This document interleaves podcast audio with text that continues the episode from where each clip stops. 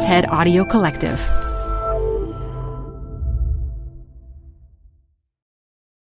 Hi, I'm Debbie Millman. Canva is great for designing visual content for work, no matter what industry or department you work in. Now, your next presentation with Canva Presentations. Start with a professionally designed template and use it as a springboard for your design. It's a serious time saver. Time to present but can't be there in person? Enter Canva Talking Presentations. Record yourself presenting and add your talking head to your slides so your audience can watch your perfected presentation anywhere, anytime. Start designing today at canva.com. Designed for work.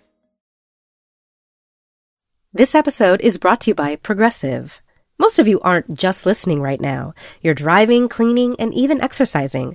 But what if you could be saving money by switching to Progressive? Drivers who save by switching save nearly $750 on average, and auto customers qualify for an average of seven discounts. Multitask right now. Quote today at progressive.com. Progressive Casualty Insurance Company and Affiliates. National average 12 month savings of $744 by new customers surveyed who saved with Progressive between June 2022 and May 2023. Potential savings will vary. Discounts not available in all states and situations in that moment, I think I was left with my truest, most honest self, which is a sort of uh, depressive, nerdy gay Jew. And I was like, wait a minute, that's who I am. I can't hide it. And also, I think it's a superpower. From the TED Audio Collective, this is Design Matters with Debbie Millman. For 17 years, Debbie Millman has been talking with designers and other creative people about what they do, how they got to be who they are, and what they're thinking about and working on. On this episode, Adam J. Kurtz talks about how to stay sane and positive during difficult times. There's been a path all along, and I've been on it. My path exists, but it's not linear, and I can't see too far ahead. There is no place in the world I feel happier than at home. I get palpable joy from my surroundings, whether it be art, furniture, textiles, or my pets.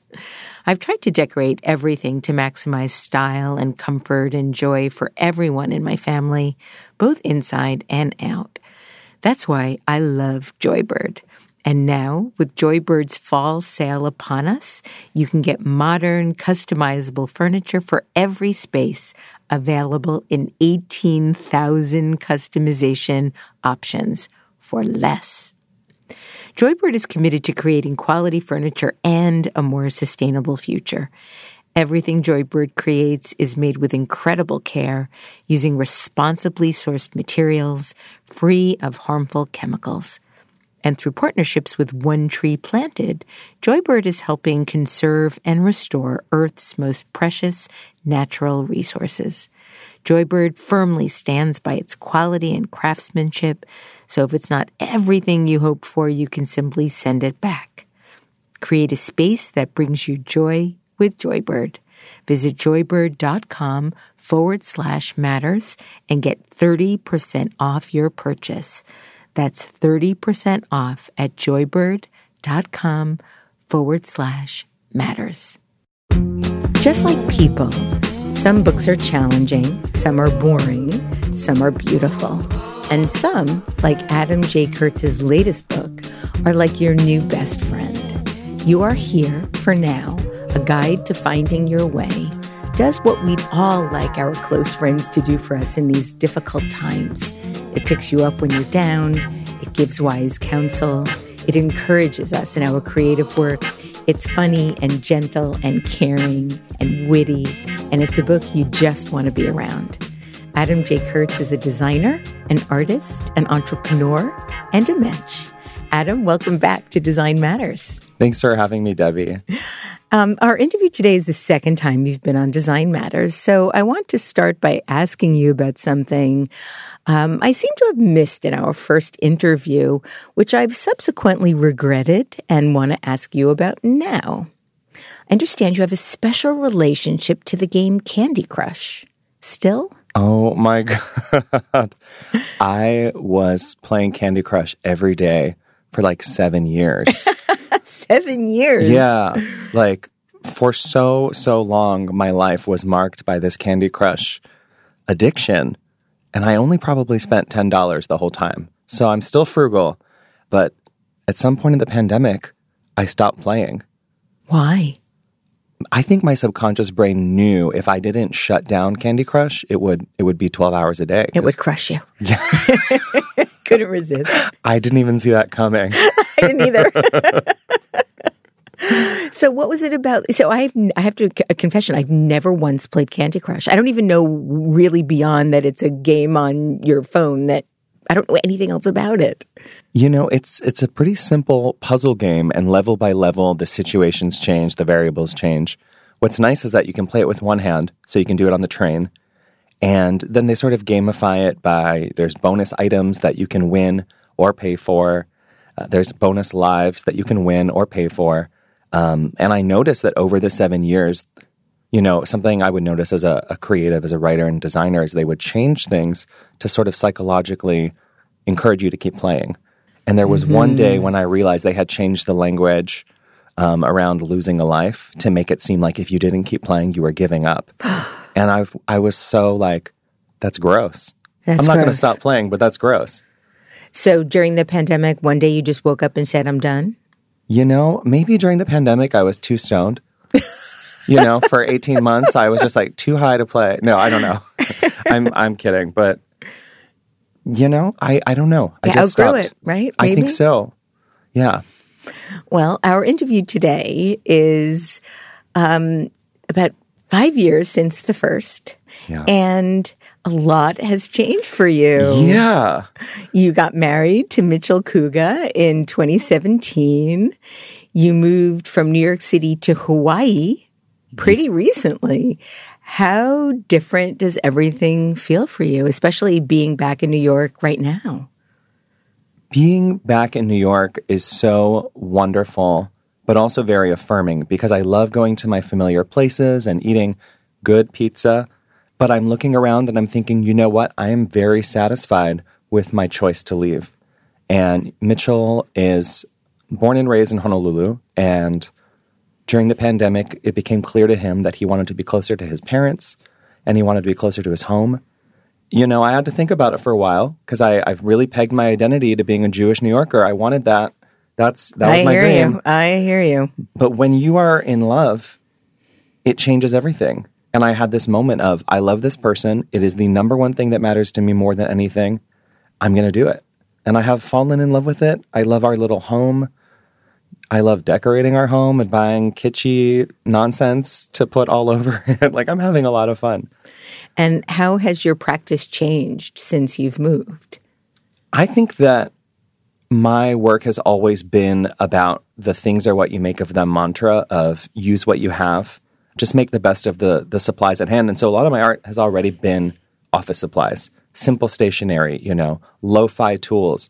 But this new book you are here for now was created in my sister-in-law's childhood bedroom on a little blue desk that was actually so small I couldn't sit at it straight. I would sit the way I'm sitting now with my leg crossed. I mean, I'm also gay, so I think that's why this is happening. But You're also very tall. yeah.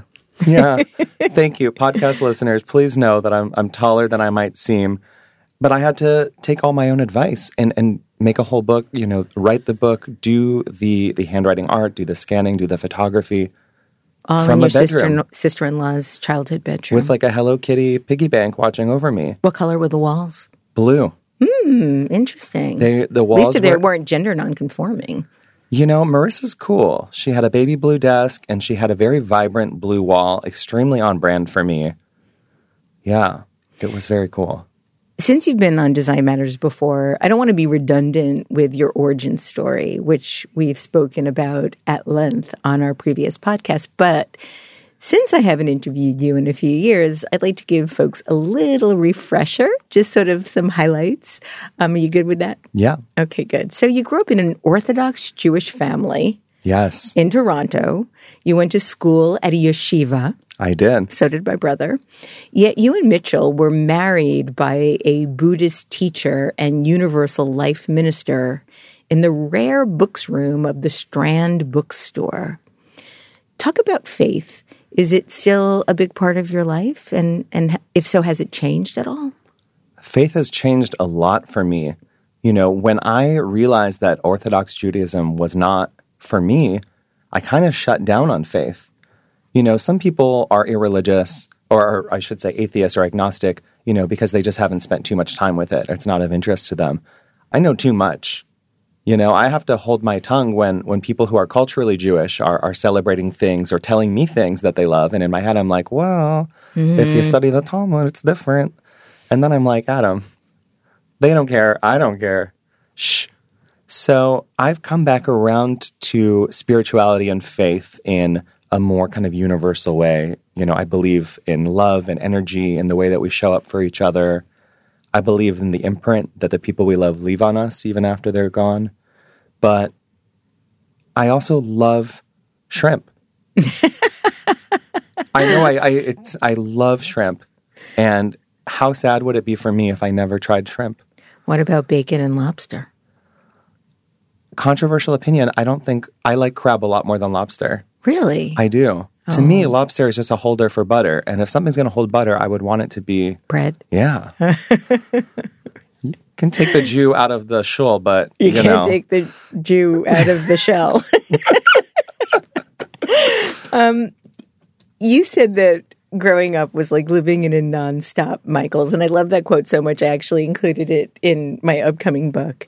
And you created monthly themes for your bedroom decor. Yes. Talk about the kinds of decorations and themes that you made. You know, when I look back now, the path is so linear because I was just cutting up construction paper or post it notes, taping things together, you know, scribbling. Like the quality of my art hasn't increased by too much. I've just gotten better at using it to communicate my voice. And so I remember one time the theme was up in the sky, and I strung up these, you know, cut out these cloud shapes and had birds, and I probably had a hot air balloon, you know, that sort of thing. And now, you made an actual cloud from what I remember, no? I think it was just cloud shaped paper, but like okay. a lot of them. Okay. And I probably spent like, you know, a whole weekend doing it. And then my family was like, oh, great that's that's really great for you.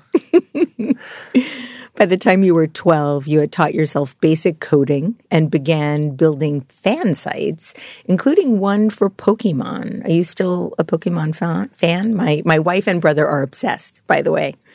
You know, I am not a huge Pokemon fan, but out in Hawaii, we play this game called pickleball twice a week.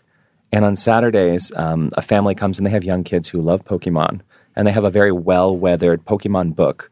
And they're constantly flipping the pages and they're like, Do you know what this is? Do you know what this is? And I have won a lot of cool points with an eight year old. Very nice. That's impressive. You have a range that I would have been unaware of had I not done this new bit of, of research.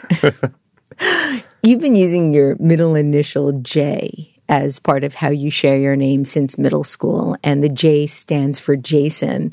And one other thing I learned about you in this recent round of research was that you've always loved that your name starts with an A and ends with a Z. Yeah. And did your parents do that on purpose? I don't think so. I think it is just coincidental. You can use the Amazon logo if you needed to. I would love to use the Amazon logo, my favorite brand that I support. He's joking, listeners, just so you know. I'm not joking. Jeff Bezos, I, I love you, and please don't murder me in my sleep. Those drones. Um, Adam, you went to community college for a year when you were 16 years old. Yeah. Why did you graduate high school so young? I I left yeshiva when I came out. And, you know, there was no longer a place there for me. It was also the last place I wanted to be. I was sneaking out of my yeshiva to take GED prep courses. That's true. And then I uh, I took the GED and I just got on with life. What is your relationship with your parents now that you're out? You know, it was tough at first. I think that is not an uncommon story, but they have come around in a way that I'm very grateful for. You know, they've they've met up with with me and my husband before. We're actually going to see them this weekend. Um, now that I'm on the East Coast again, and I can't wait. And I think that it is a thing where, you know, time heals wounds and also our parents worry for us. You know, I think people of a certain generation, they hear that their kid is gay and they think, my son's going to die of AIDS. That's the first thing they think. And for them to see me be happy, be, be my whole self, to find love, to build a career really rooted in my identity, where being gay has not only not hurt me, but probably helped, has, I think, led them past that fear to just see me, you know, as I am today. You transferred to the University of Maryland, Baltimore County, after an advisor at the community college told you about their graphic design program. And you transferred and have said that you wouldn't be who you are today, right now, without the experience you had there. What made it so special for you? UMBC for me was a small enough school where you would really get out of it what you put in. You know, a lot of people were were commuting students or were involved with Greek life or athletics um, or science, the art community there was very different.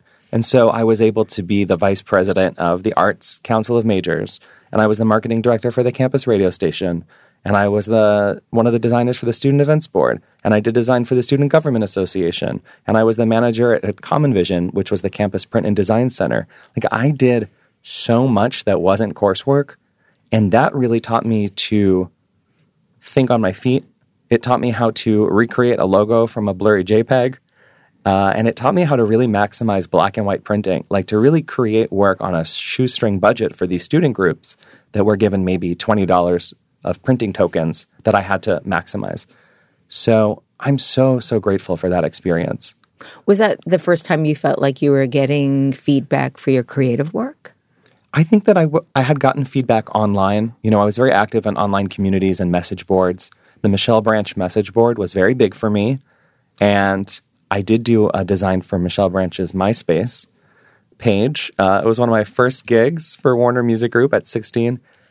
But to get feedback on work that required me to uh, create in different aesthetics, different directions, to be handed brand guidelines for the first time and have to execute within them, really, really informed the work that I did professionally for the years after it's not unlikely that you very well may be the world's biggest Michelle Branch fan. Oh, without a doubt, the world's biggest Michelle Branch fan. So, talk about your relationship now. You know, I dedicated my first book to her, and I wrote, This book is dedicated to Michelle Branch, who I do not know personally. And then by the second book, she had blurbed it. And now in You Are Here for Now, I, I quote one of her lyrics we're friends now. It's it's very unique. She has a guest episode on the You Are Here for Now podcast where she let me pick three songs to play, and I got her to debut an unreleased song. Wow. Yeah, I mean, my teen dreams dreams come true. You know, who would have thought, right? I'm always pinching myself. I would love to be a New York Times bestseller, but even if I'm not, Michelle Branch is performing at my book release. So, like, I'm good. Now, what would that mean to you to be a New York Times bestseller? You know, I'm just so insecure that I am constantly seeking external validation in whatever way I can get it. And I already have the blue check mark. So now I want I want the next one. It is a, it is a really wonderful book. We'll talk about it in a few minutes, but I really do hope you get it because you certainly deserve it. I don't even know if this book qualifies for it. It's, you know, it's an interesting essay collection art book thing I'm kind of being facetious. You know, I do want it, but I'm just excited this book gets to exist. Well, whenever one of my friends does get it, I always say to them, "This is something you're going to have now for the rest of your life. You're a New York Times best-selling author. That's yeah. pretty special." I did see a tweet recently that was like, "There's too many New York Times bestsellers." someone who someone who's not an active reader who was like, "How is this special if every book I see at Target says New York Times bestseller?" And I was like, "Well, it's actually quite hard to get your book at Target." Ah, uh, life. When you first moved to New York City, you worked at the ad agency Barton Graf and then got a job at BuzzFeed where you said you made GIFs or GIFs, depending on how you say it, all day and created memes in response to breaking news. And I didn't even know that a job like that existed. What kind of job description did you respond to when you first applied for the job? I think that the job was called social web artist. And I didn't really know what that meant, but I was looking for a way to leave advertising. Barton F. Graf was such a cool agency, and I was a studio designer, which meant that I touched a little bit of everything and learned so much. And there came a day when I was offered a promotion to art director. And to be an art director at Barton F. Graf would have launched me in a very successful advertising career. That was a very sought after job. But I knew that taking that job would mean even less time for personal work. And there was something telling me that I, I actually needed a job that felt like adult retirement with a salary. And so I did that instead. You've said that everything about your career trajectory has been a mistake. In what way? I remember calling it like a, a, a pattern of flukes. And in retrospect, I realized that's me being un- unkind to myself.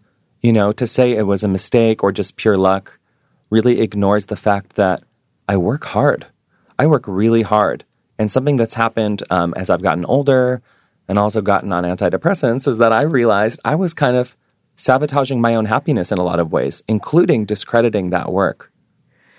How has addressing some of those issues from a mental health perspective changed how you view who you are and what you do?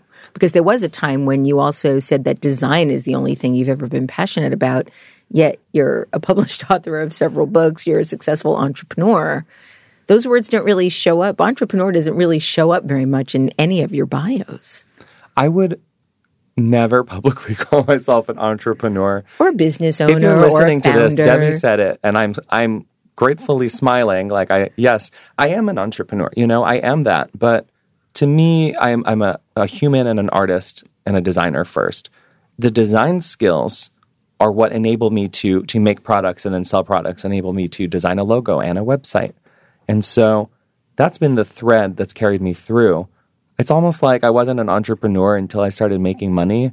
And then it was like, okay, wait, maybe I'm an entrepreneur because I, I figured something out some of your solo projects as an entrepreneur and an artist. Maybe it should be an entrepreneur, something like that, right?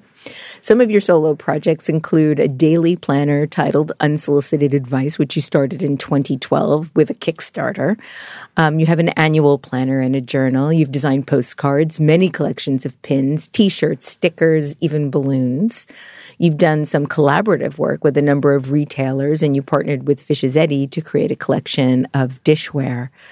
Are retail collaborations still something you're interested in doing?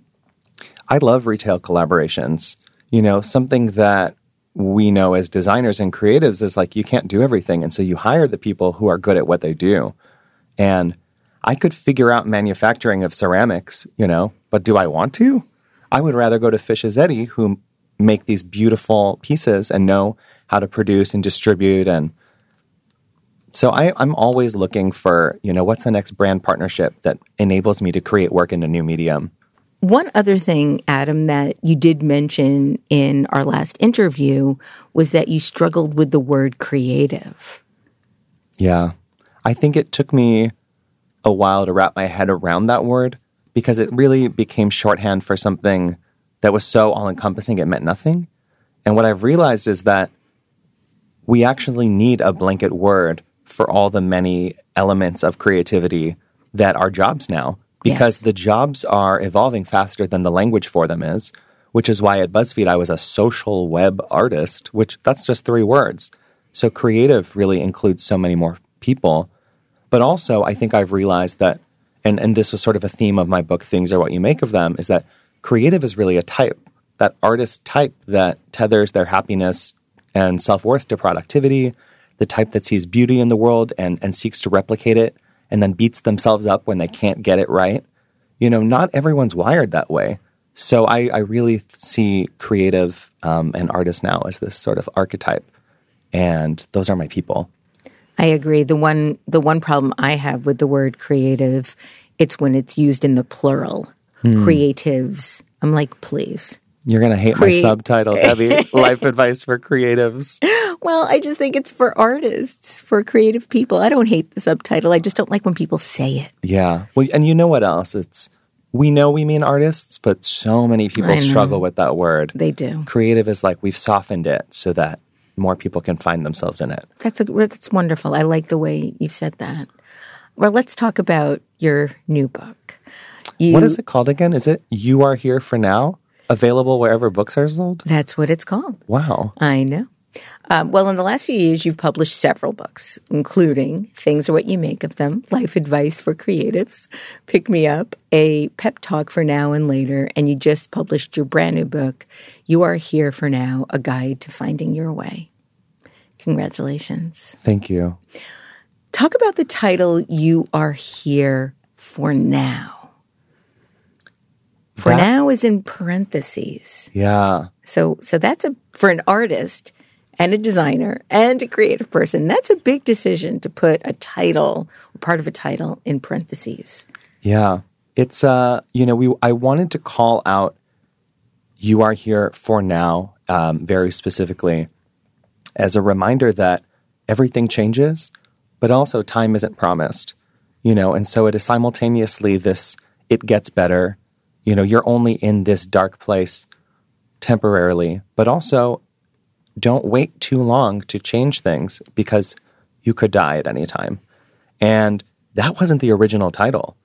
That was from a sketch that was in the original pitch back in 2019. Um, the book was called Soon, and it was really more about optimism and waiting for things to get better.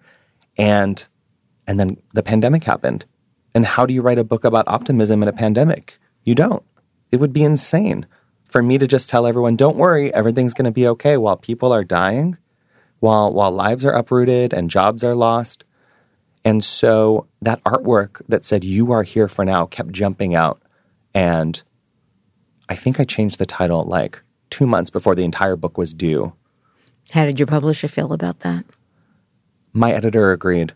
Oh, good. It was my last week before moving away from New York, and we went to Madison Square Park and had coffee, and we sat on a bench for a couple hours, and we talked about what I really wanted to accomplish with the book. And I just realized it needed to be more urgent and more real, and I needed to speak up about about mental illness, about mental health, about faith. I needed to be more vulnerable if I was to reach the people I wanted to reach. Talk about the role that mental health has in this book because in reading it and in our discussion prior to the podcast, while I think that that is certainly an undercurrent and a foundation of a lot of your work, I didn't specifically see it as a book about mental health. So, so talk a little bit about that. I think you're right. It's not a book specifically about mental health, and mental health is the undercurrent of all of my work. I would totally agree.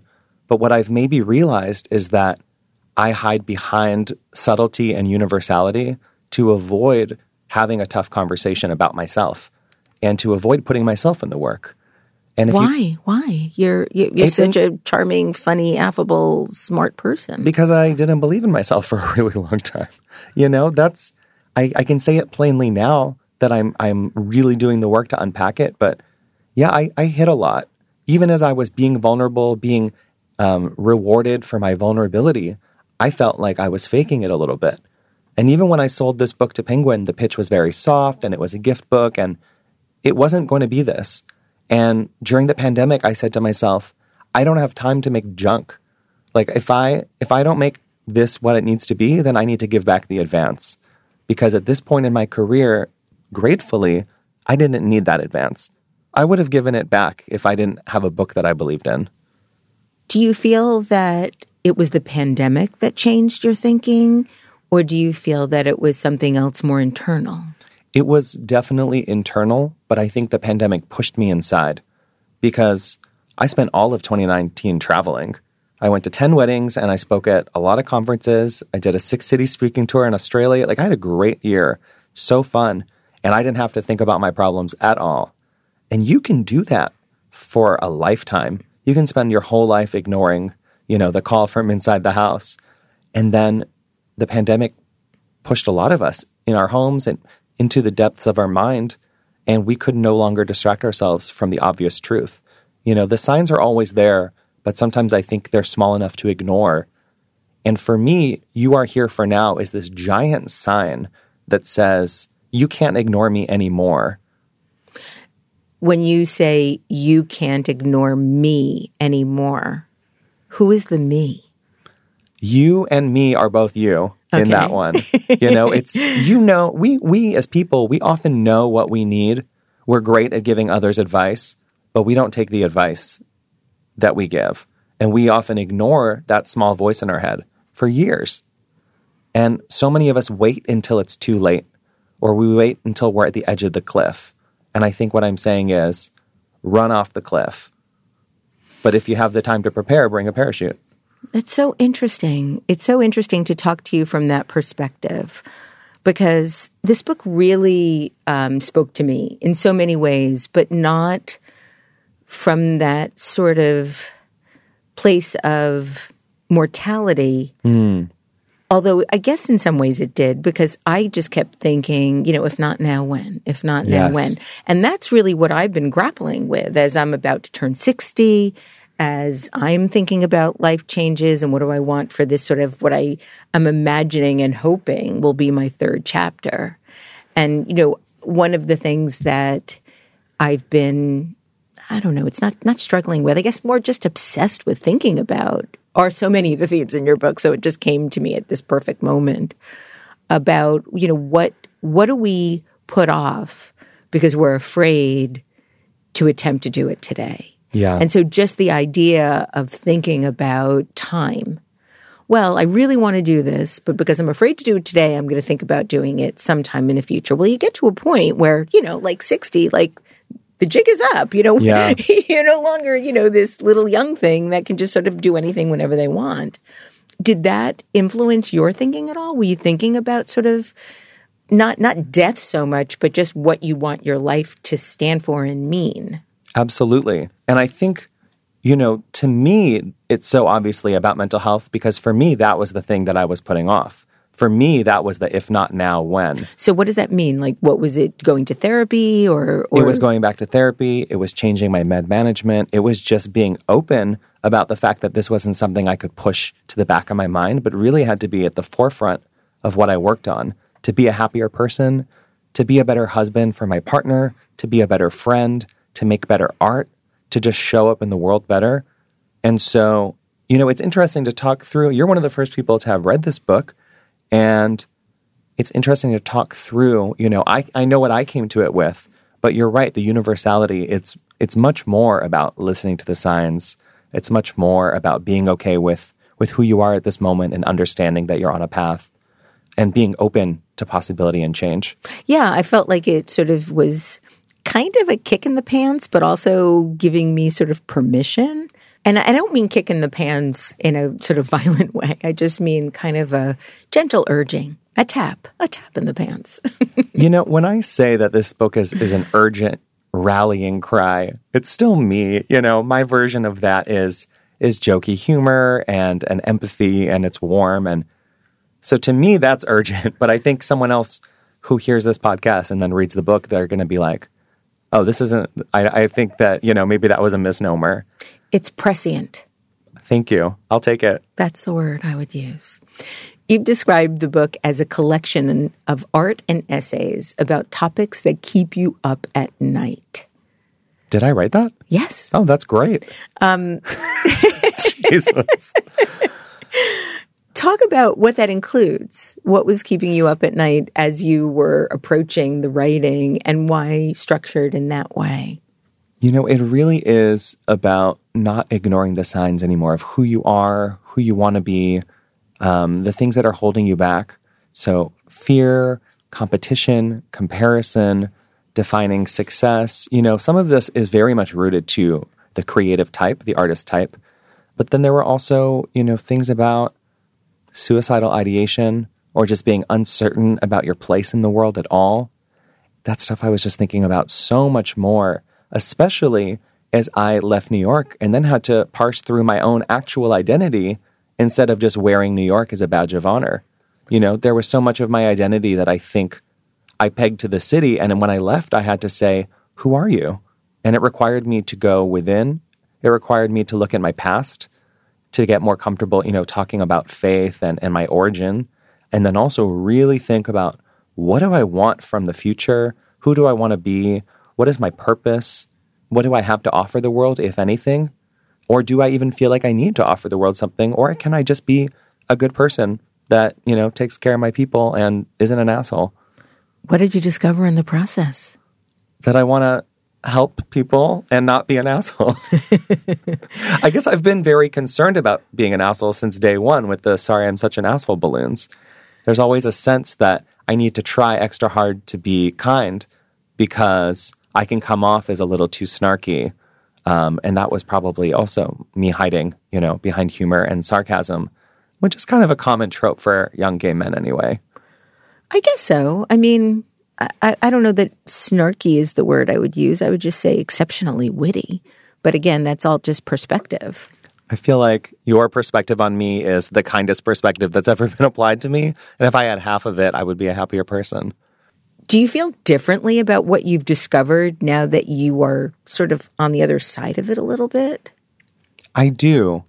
I I think the biggest realization that I've had in the last year is that I actually know quite a lot about what I do in my industry, you know, illustration and product design and publishing and self-publishing and distribution and I've become very interested in mentorship and being a mentor to others you know, to young and emerging artists, to students, but also to peers, even people that I look up to who now when I see their work, I'm realizing like, oh, you have all the pieces, but you're sort of struggling with this one industry thing that I have gained experience in. Let me help you.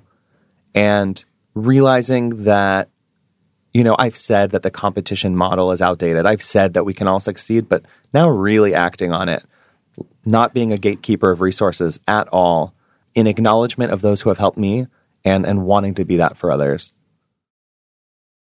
Hi, I'm Debbie Millman. Canva is great for designing visual content for work, no matter what industry or department you work in. Now, your next presentation with Canva Presentations. Start with a professionally designed template and use it as a springboard for your design.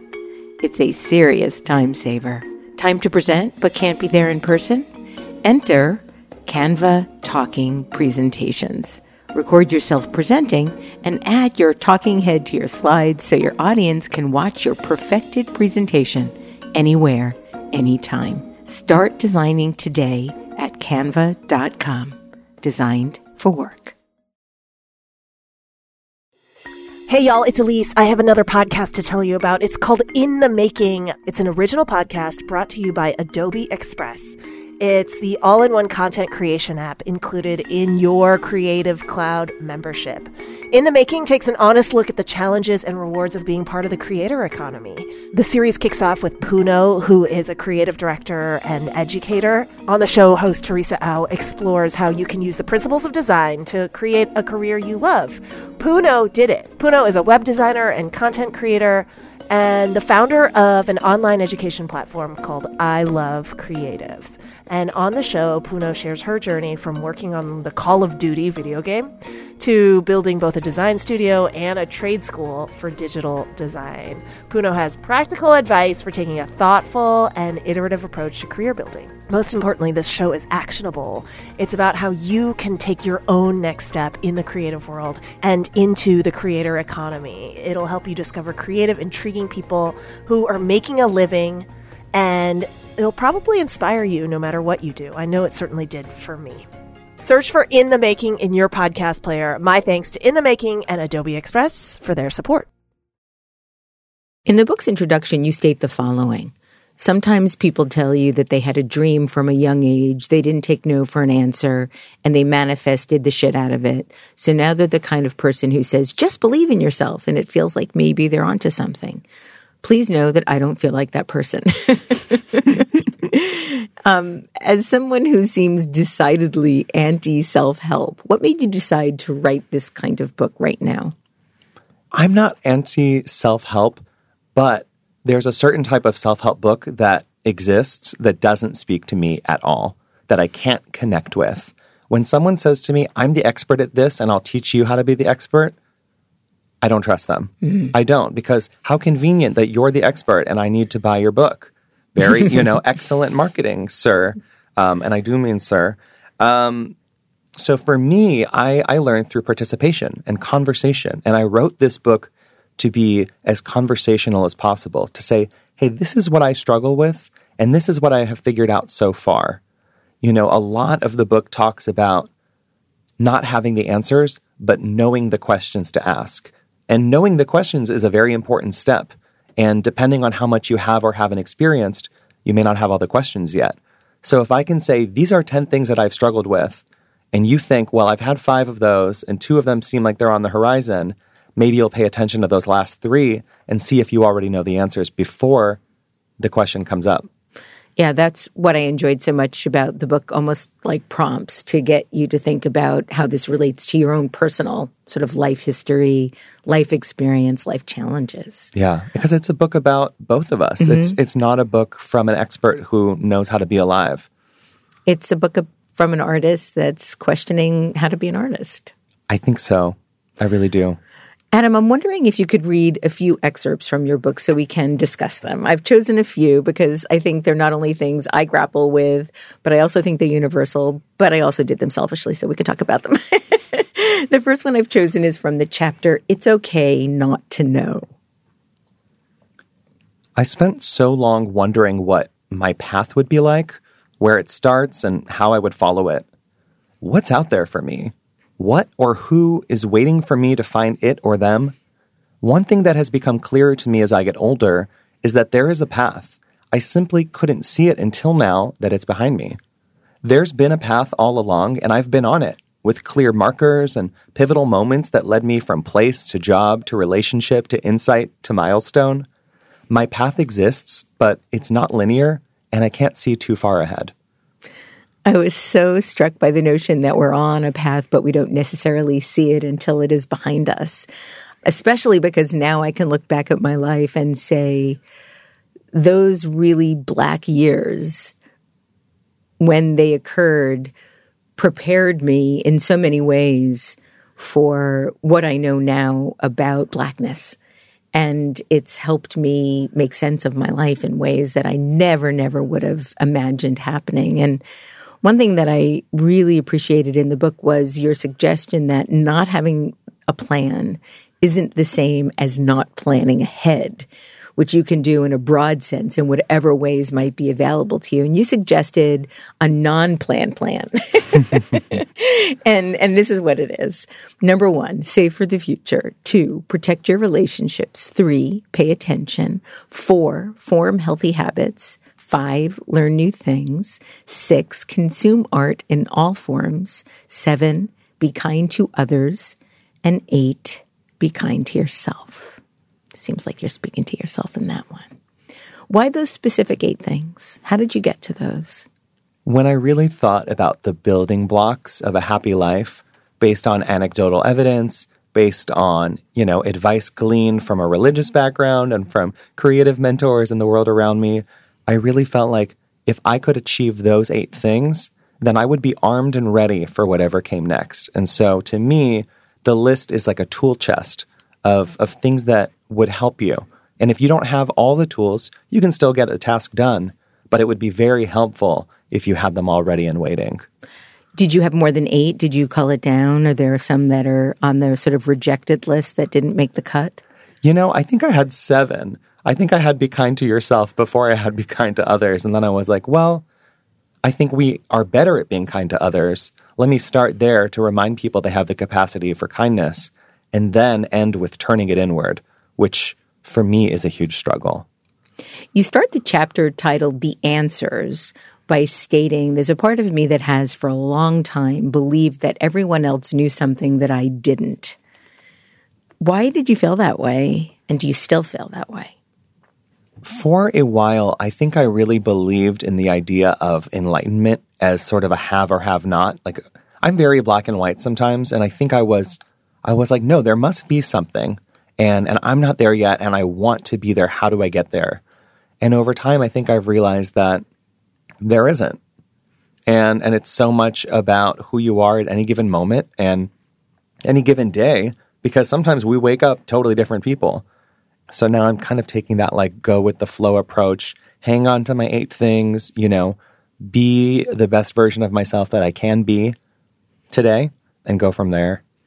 One thing that I've learned from doing this podcast now for close to 17 years is that you never really know how people are struggling and that everyone struggles. Everyone struggles. The only two people I, I, I will say I've interviewed that didn't appear to be currently struggling were Massimo Vignelli and Milton Glaser. And they were both like 80 plus year old white men. And so I'm thinking that that might have had something to do with it. So I, I'll stop struggling in 50 years, is what you're saying. I'm already white, so I just only gotta have wait. 20. now, this Let leads me know what it's like when you get there. lead me this leads me to my next question which is you state that in the book that overnight success is virtually non-existent why do you feel that way I think that there are people that we view as having overnight success, and that's rarely the case because that assumes that there was a lack of effort and planning and intention and growth. You know, even a teen pop star has had a childhood of of wanting to be that and and practicing and learning to dance or honing their singing or styling. You know, it's I was really thinking a lot about Olivia Rodrigo because she had such a huge breakout moment and seemed crafted for someone who grew up on 2000s pop. And it seemed like she came out of nowhere. And as I was doing more digging, I was like, well, no, she's a child actress, and there's a huge creative team, including people who they hired who had created the original references that were on the mood board. And the more I unpacked it, the more I realized that really it takes an army of people. It takes it takes so many creative minds and so much effort. And then I was sort of like, whoa, wait a minute, that's everything. That's Well, literally everything. Yes, and no. I mean, I think it probably does more now than it ever has. But, you know, there are still singular talents that became legendary because of their singular talent. You know, somebody like a Joni Mitchell who didn't have 45 people writing her songs the way that somebody like Beyonce does. Not that there's anything wrong with that. Collaboration is a wonderful thing. But, uh, you know, I'm more in the sort of Eddie Cantor uh, camp. He, the great vaudevillian who said it took me 25 years to become an overnight success. yes, I think I think that's just it, right? It's it's everything that we don't see beforehand. exactly. Exactly. And you're right. It's not necessarily from other. It may all be from one person, but it's still that work. yeah. And, and fame and celebrity are very, very different things than they were 30 years ago. And I'm sure they'll be very different in another 30 years. It'll be interesting to see if we start to find more talent that are singular voices that don't have, you know, teams of managers and brand consultants and mood boards behind them. The next excerpt I'd love for you to read is from the chapter Being Busy is Not a Personality. Everyone is busy in their own way. Being busy doesn't make you special. Being busy doesn't make you more important. And being busy is definitely not a badge of honor. Being busy isn't a sign that you're more productive. Being busy doesn't signal that you're more valuable or more worthy. You might be busy, but being busy isn't a single, tangible thing, and it's definitely not an entire personality. Being busy isn't an excuse for why you're being an asshole right now. Being busy isn't really an explanation for why you couldn't text back eventually. Being busy doesn't negate the fact that you didn't do that one thing you were tasked with, and now everyone else has to pick up the slack. I'm sensing, Adam, that you think being busy is a bad thing, or saying that you're busy is a bad thing. I think that it can be.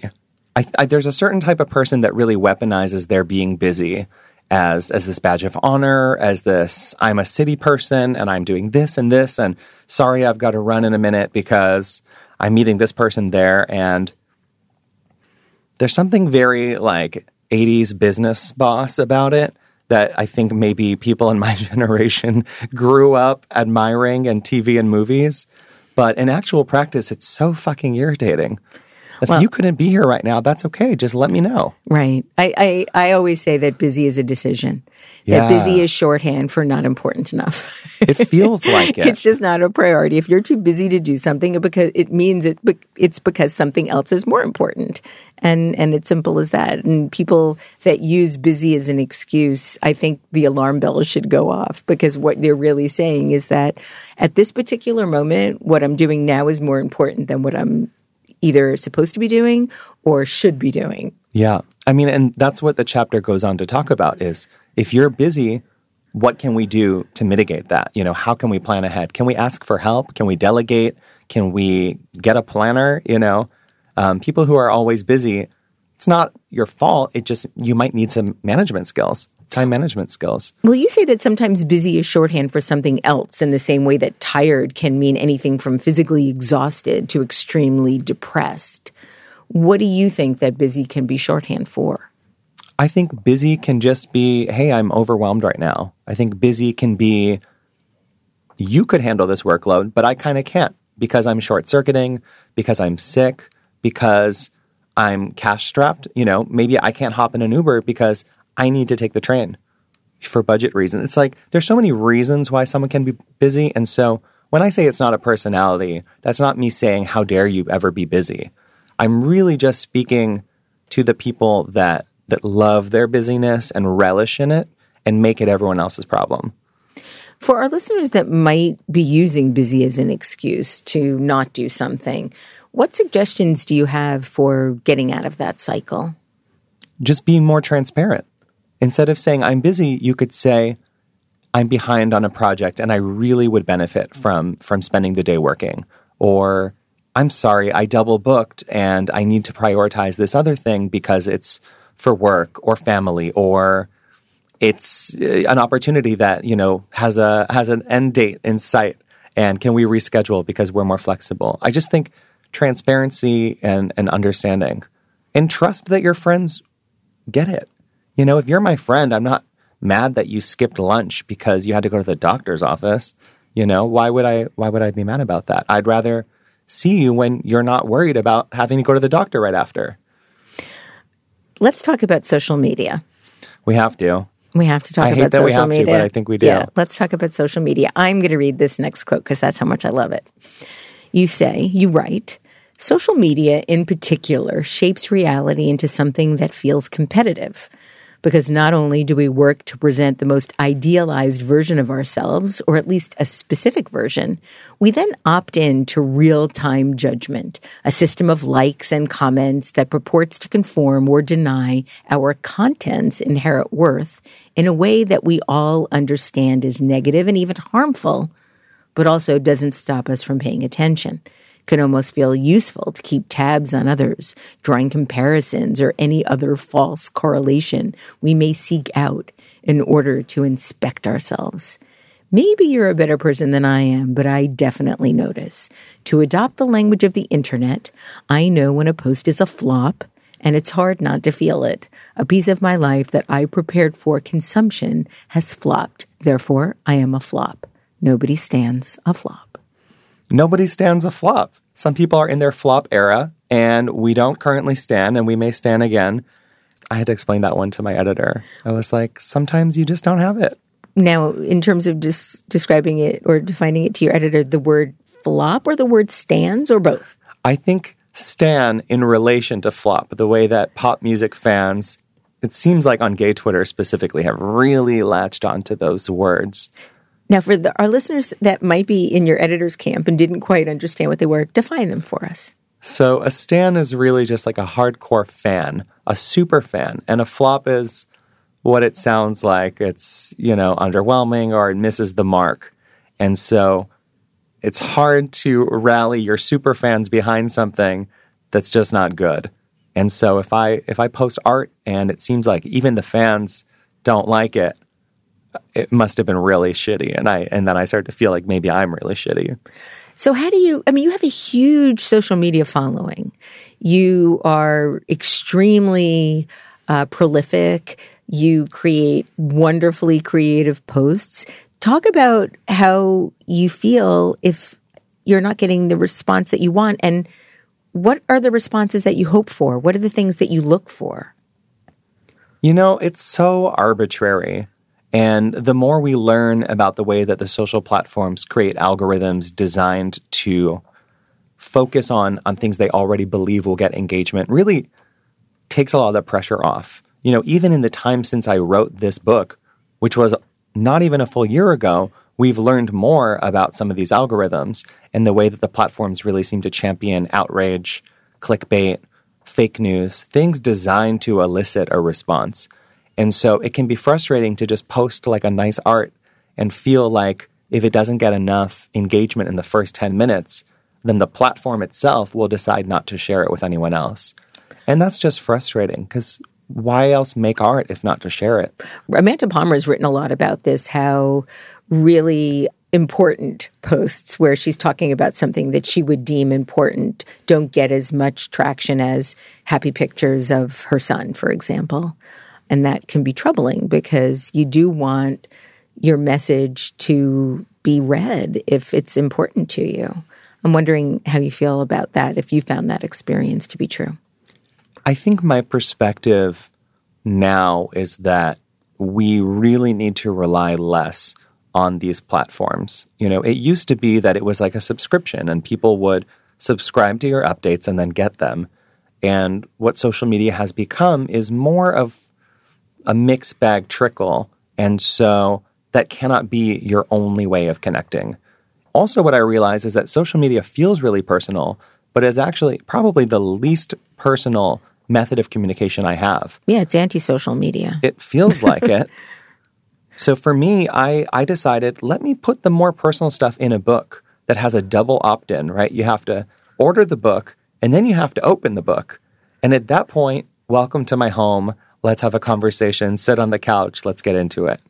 How do you recommend that people avoid the sort of human nature comparisons when looking at looking at Facebook or Instagram. You know, years and years ago, I was going through a depression, and I remember meeting somebody on the street, and she asked me how I was, and I started crying, and she was shocked because she said it seemed like I was fine from Facebook, and I'm like, everybody's fine on Facebook. Um, it's hard to know how much to share that's sort of deeply real because then people get all freaked out that you might be in a bad place. Yeah. So, how do you recommend that people sort of calibrate in sharing and comparing? You know, I think when it comes to sharing, it's it is a gut check. It is a is this helpful? Is this useful? Is this interesting? Does this make me feel good right now but hurt me in the long run?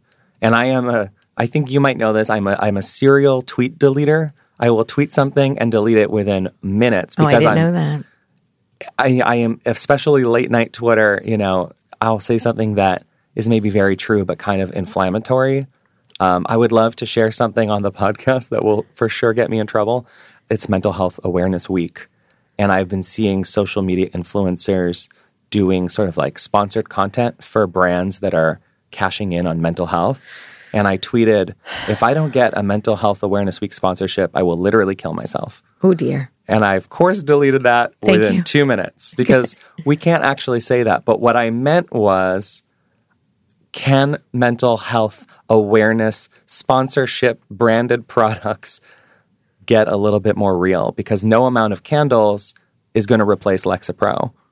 Well, it, it comes back to the question about brands affiliating themselves with any kind of social movement, whether it be Mental Health Week or Pride yeah. or Black Lives Matter. I mean, I, I still find it really frustrating every June when everybody's suddenly rainbow washing. You know, where were they 10 years ago? Now, that doesn't mean they couldn't have changed their stance and are now more welcoming and, and more inclusive, but unless you've done the work within the organization to address these changes person by person, having a rainbow as part of your logo isn't really going to impress me.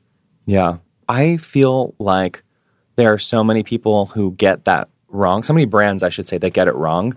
And so when a brand gets it right, it feels incredible.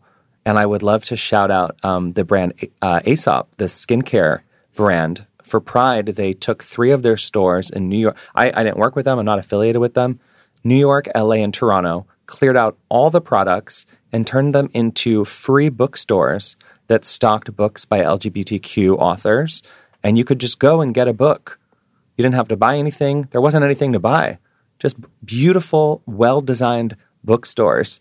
And that was so, so cool.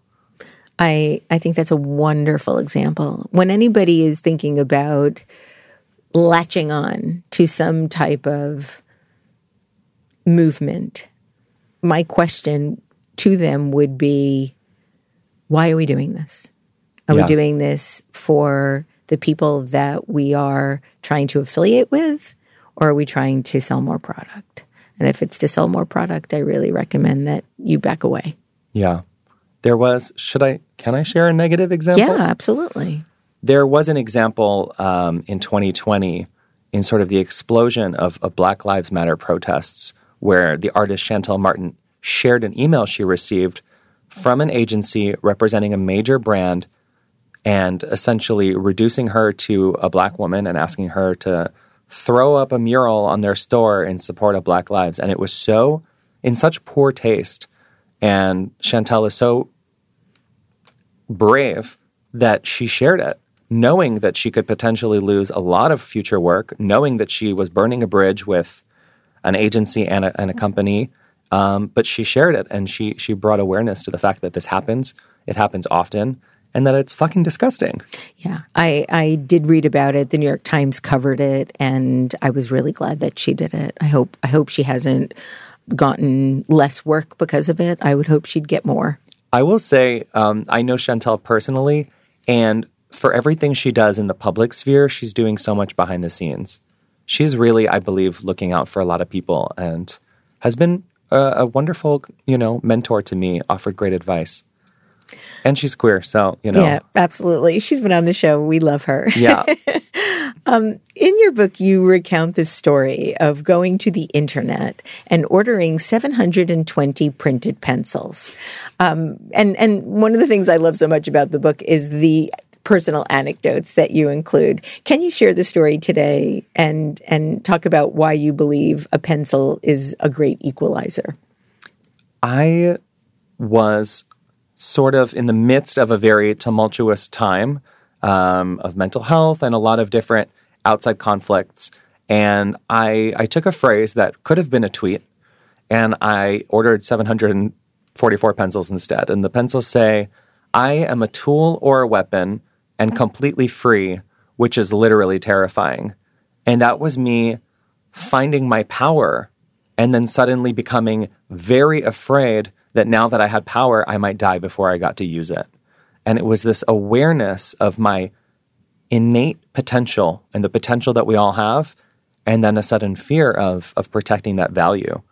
And what I love about pencils so much is that they are so ubiquitous and, and we all have some. I'm sure people have a pencil with you right now or nearby. If you don't, you can get one, you know, at uh, the gas station when you're buying your lottery scratch offs, or uh, you can go to IKEA.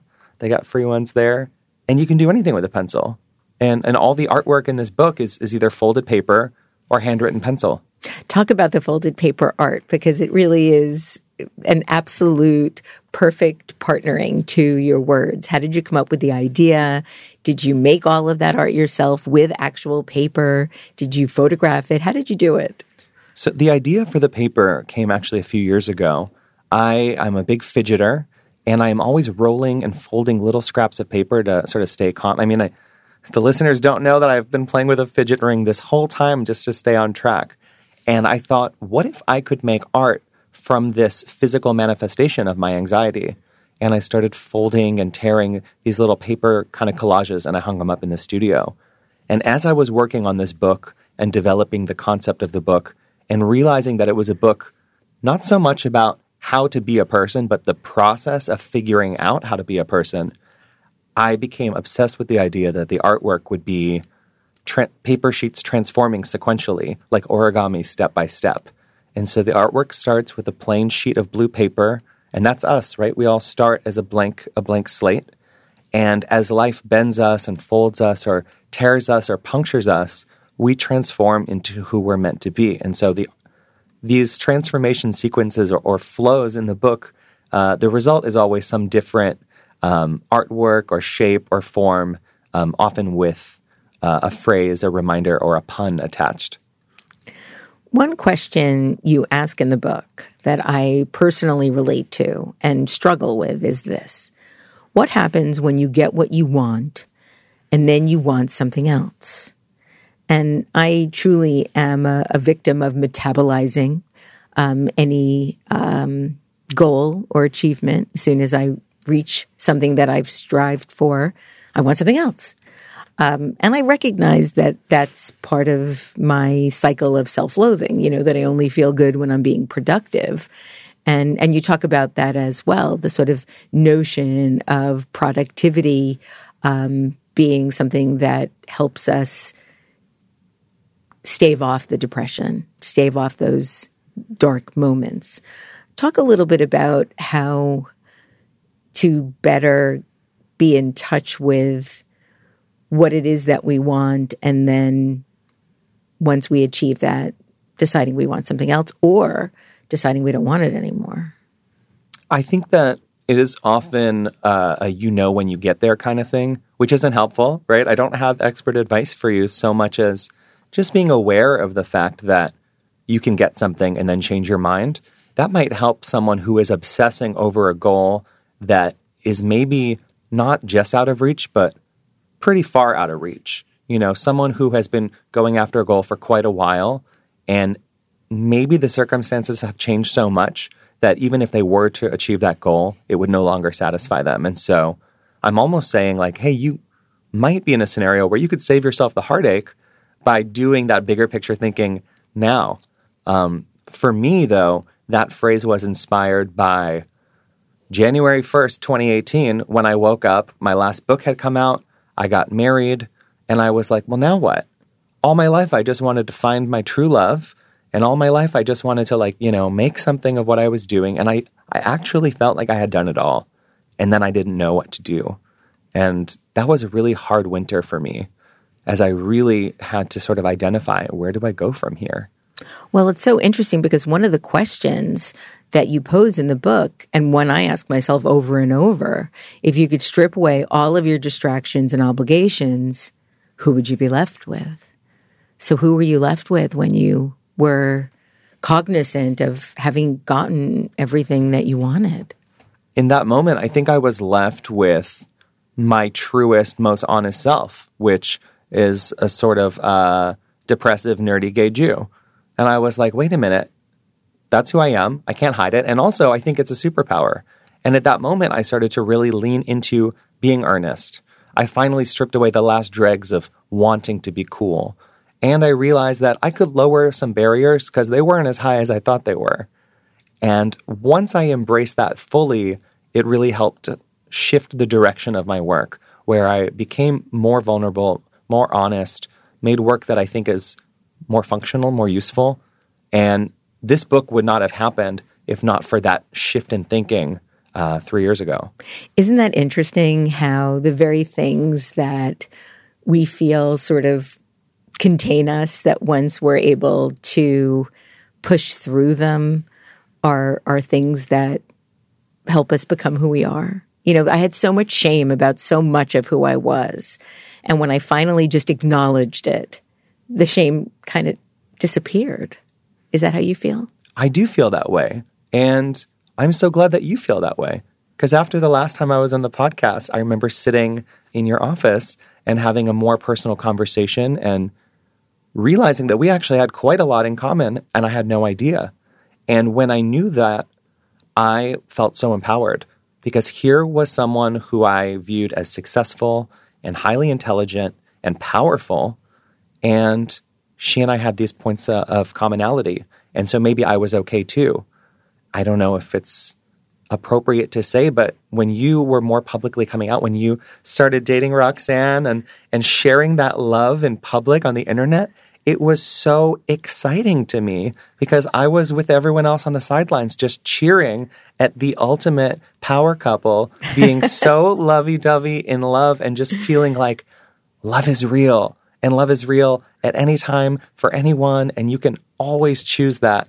What an inspiration you know? I something that i think about often is the way that we can be role models whether we realize it or not and you don't need to be famous or successful or powerful to be a role model and as a young queer person i can remember seeing two men hold hands on the street and a small part of my brain knowing that i was probably gay and knowing oh that's okay. There's a future for me.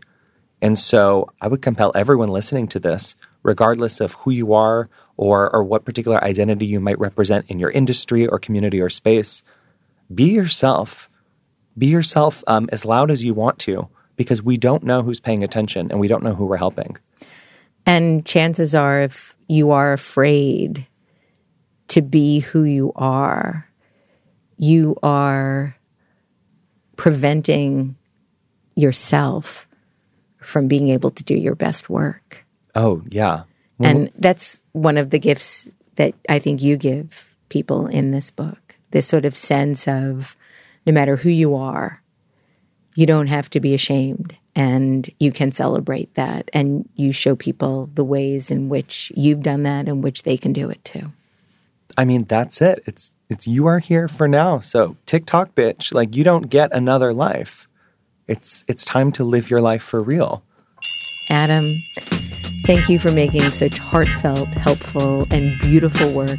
And thank you for joining me today on Design Matters once again. Thanks for having me. Adam J. Kurtz's brand new book is titled You Are Here for Now A Guide to Finding Your Way. To find out more about Adam J. Kurtz and all of his other work, go to shop.adamjk.com. This is the 17th year we've been podcasting Design Matters, and I'd like to thank you for listening. And remember, we can talk about making a difference, we can make a difference, or we can do both. I'm Debbie Millman, and I look forward to talking with you again soon. Design Matters is produced for the TED Audio Collective by Curtis Fox Productions. The show is recorded at the School of Visual Arts Masters and Branding Program in New York City, the first and longest running branding program in the world.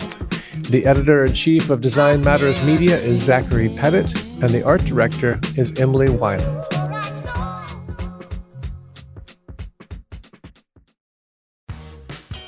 You're growing a business and you can't afford to slow down.